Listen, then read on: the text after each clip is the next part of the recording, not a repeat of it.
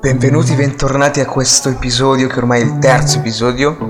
Ricapitolo un attimino molto velocemente, non insisterò più con il discorso biologico della nostra maturità. Lo so che sono stato un po' insistente su questo argomento, ma ha un motivo molto specifico. Volevo reiterare, volevo sottolineare l'importanza che ha a comprendere la differenza tra maturità biologica del diventare adulto fisicamente e la maturità emotiva. Sono due cose completamente differenti. La prima, come abbiamo visto, non c'è bisogno che io intervenga, non c'è bisogno di, nessuna mia azione in particolare. La natura in sé si occupa di questo, mi porta a un'età adulta, porta il mio corpo a maturare. Io semplicemente devo nutrirlo e riposare, dormire. Basta, non devo fare più nient'altro. Lo sforzo è minimo tra virgolette sforzo. Ora, la maturità emotiva non è qualcosa che succede così naturalmente, è una mia responsabilità, è qualcosa a cui io devo fare attenzione, è qualcosa che bisogna e richiede del mio coraggio e del mio sguardo profondo.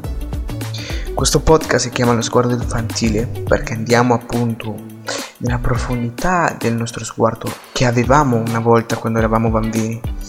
Perché quel sguardo, quelle percezioni sono quelle che hanno costruito poi il nostro comportamento, il nostro approccio che abbiamo con la vita, con le circostanze e con noi stessi. Quindi qui volevo mostrarvi alcuni casi particolari con esempi chiari, per esempio il mio. Io da bambino ricordo che quando c'erano i tuoni avevo tantissima paura e quindi ero un bambino spaventato quando c'erano i tuoni, mi mettevo sotto le coperte.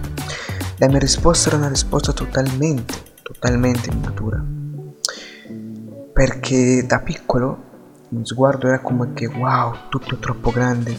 I miei genitori erano quasi dei, no? Perché era, erano loro le persone alle quali mi potevo rivolgere, avevo una piena fiducia in loro, per qualsiasi circostanza. Magari ti è capitato no, che quando conosci una persona adulta, sei bambino, di solito quando hai paura, la prima cosa che fai è abbracciare abbracciare la gamba di, di, del tuo genitore in quel momento perché sei spaventato, no? E quella è una risposta immatura di fronte alle situazioni, di fronte alle circostanze. Perché viviamo sempre in quel stato di devo sopravvivere questo, tutto è troppo grande, tutto è mio Dio. È una roba molto, molto impattante a, a, su, su certi livelli non ricordare un pochettino il passato però è una cosa meravigliosa perché ci porta appunto a, a comprendere come quei comportamenti al giorno d'oggi influenzano in altri ambiti. Per esempio, quando avevo i miei giocattoli, il mio giocattolo era solo il mio giocattolo esclusivamente, nessuno poteva toccarlo. Io non potevo comprendere, non riuscivo a comprendere il perché tu devi toccare il mio giocattolo, cioè perché, perché, perché, perché. Questa era la domanda fondamentale, perché devi toccare qualcosa che è mio, è il mio giocattolo. Poi ovviamente i tuoi giocattoli erano anche miei, potevo giocarci tranquillamente. Questo sì era accettabile, era, era possibile. Ma come mai io non potevo accettare questo? Da che cosa dipendeva? E soprattutto, se un giocattolo si spaccava, perché piangevo? Piangevo per la mia impotenza Piangevo perché non potevo credere che il mio giocattolo, non potevo accettare che il mio giocattolo fosse qualcosa che si potesse rompere semplicemente così, da un momento all'altro. Non potevo accettare perché a me, perché deve capitare a me, perché con il mio giocattolo, perché non si spaccano altri giocattoli, perché a me, perché io. Vediamo chiaramente la manifestazione dell'ego no? su questa interpretazione di vita, su questo percepire anzi su, questa, su questo comportamento. Però non succede solo qui da bambino, come dicevo prima, sono cose che ci portiamo anche su qualche livello molto più profondo, poi su altri ambiti importanti quando cresciamo, come per esempio un rapporto interpersonale. Eh, per esempio, perché non posso accettare che una relazione sia finita, perché non posso accettare che un lavoro sia finito, perché non posso accettare che le cose capitano a me, come se io fossi l'intoccabile o qualcosa che a me non dovrebbe succedere, perché mi manca quella chiarezza che le cose possono succedere a tutti, mi manca l'accettazione, ma come mai? Eh, una bella domanda che approfondiremo man mano in questo podcast.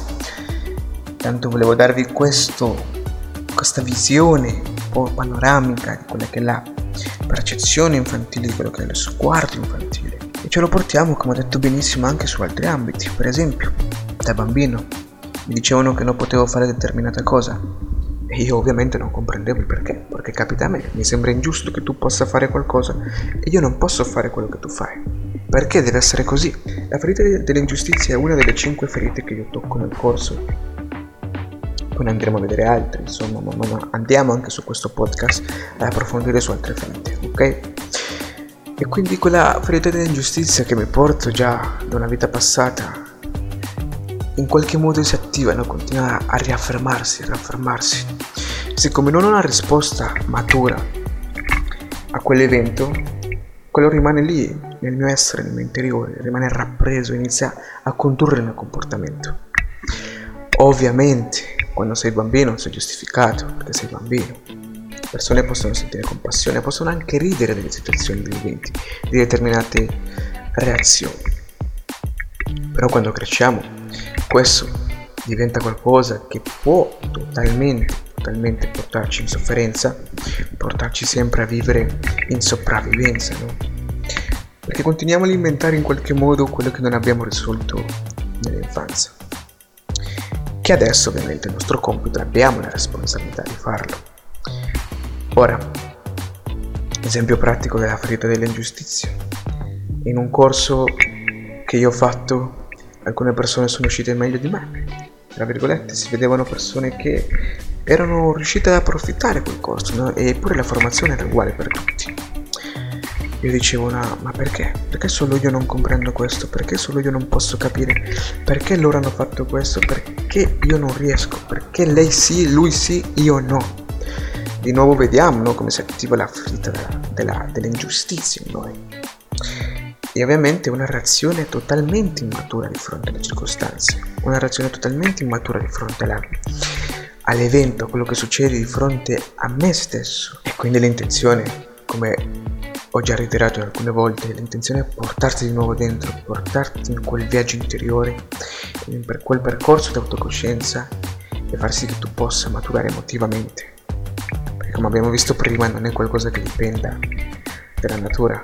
Qui abbiamo totalmente la responsabilità. E questa immaturità emotiva non voglio che si prenda come una tendenza o come qualcosa di recriminatorio, che iniziamo a, a autogiudicarci, a sentirci colpevoli per questo, perché c'è anche una tendenza su questo.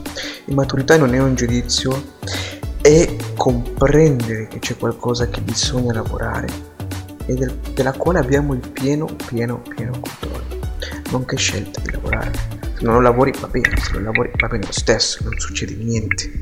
Ora, ti dico quali sono i benefici di lavorare la maturità emotiva. Per esempio, cosa succede se arrivi in età adulta e ti si spacca la BMW, l'Audi, la Mercedes, una Fiat? Cosa succede? Come ti comporti di fronte a quella situazione? Cosa succede se arrivi all'età anziana e iniziano a caderti i capelli? Inizi a rimanere un po' calvo? Cosa succede poi se i capelli ti diventano bianchi, inizi a vedere le rughe, inizi a vedere delle imperfezioni interne nel tuo corpo. Sei in grado di accettarlo? Come ti comporti in quella situazione? Non vi sembra che ci siano delle risposte simili a quelle dell'infanzia? Per non dirle che sono esattamente identiche, solo che in altri contesti. Voglio che questo podcast sia un podcast riflessivo, che vi porti sempre più dentro di voi saranno momenti gradevoli, ci saranno momenti sgradevoli, ci saranno momenti in cui dirai wow, bellissimo questo, questo ricordo, questa situazione. Ci saranno altri momenti in cui non vorrai sentire. È importante che tu sappia come reagire a questa situazione, come prendere azione, perché la maturità emotiva la puoi iniziare a lavorare già da adesso e lavorare anche le tue ferite emotive. Ovviamente dovrò rispondere, responsabilità vuol dire questo, risposta di fronte a questa situazione che vivremo man mano andremo avanti con il podcast. Relazionarsi vuol dire, significa vivere in sé. Altrimenti come potremmo fare? E non importa veramente il titolo accademico che tu hai o quali siano i tuoi successi intellettuali, perché pur avendo la migliore intelligenza non sei maturo emotivamente. E lì abbiamo di nuovo un approccio con la vita, che non serve solo la mente, serve anche uno spirito, serve anche le emozioni, serve anche una responsabilità emotiva. Ciò che succede è che sento quell'impotenza dentro di me, e bisogna saper reagire a questa impotenza. Prova, ti faccio un esempio, prova ad incazzarti senza una ragione apparente in questo momento. Prova, soltanto prova. Nonostante ciò, durante la settimana riesci a generare quella, quella ira, quella rabbia. E succede uguale con la tristezza, succede uguale con tutte le altre emozioni. Nessuno vuole soffrire e nonostante ciò le persone soffrono. E c'è lì proprio di base quella impotenza nel, nel modo in cui rispondo con le emozioni. Perciò dovrò osservare nelle diverse situazioni che mi capitano, che succedono nella vita, se il mio comportamento è un comportamento maturo o immaturo. E qui le risposte possono essere due, fondamentalmente. La prima è se posso, ovviamente prima valutare se possiamo cambiare la situazione, la circostanza, e quindi domandarci come potremmo fare. La risposta seconda è semplicemente se non posso cambiarla, come posso accettare questa situazione. La persona che sia matura emotivamente si fermerà un attimo e vedrà quali sono i dati di fatti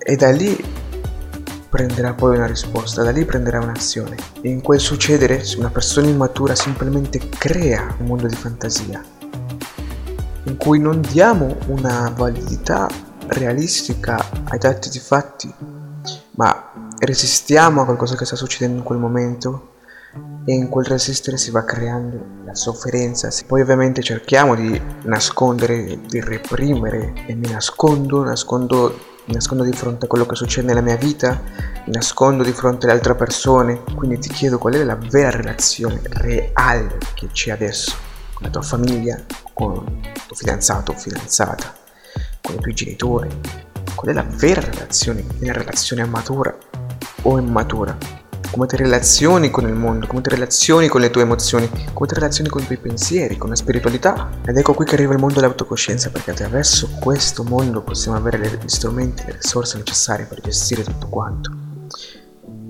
Non mi dilungo di più, famiglia. Aspettiamo un'altra puntata che sarà strepitosa.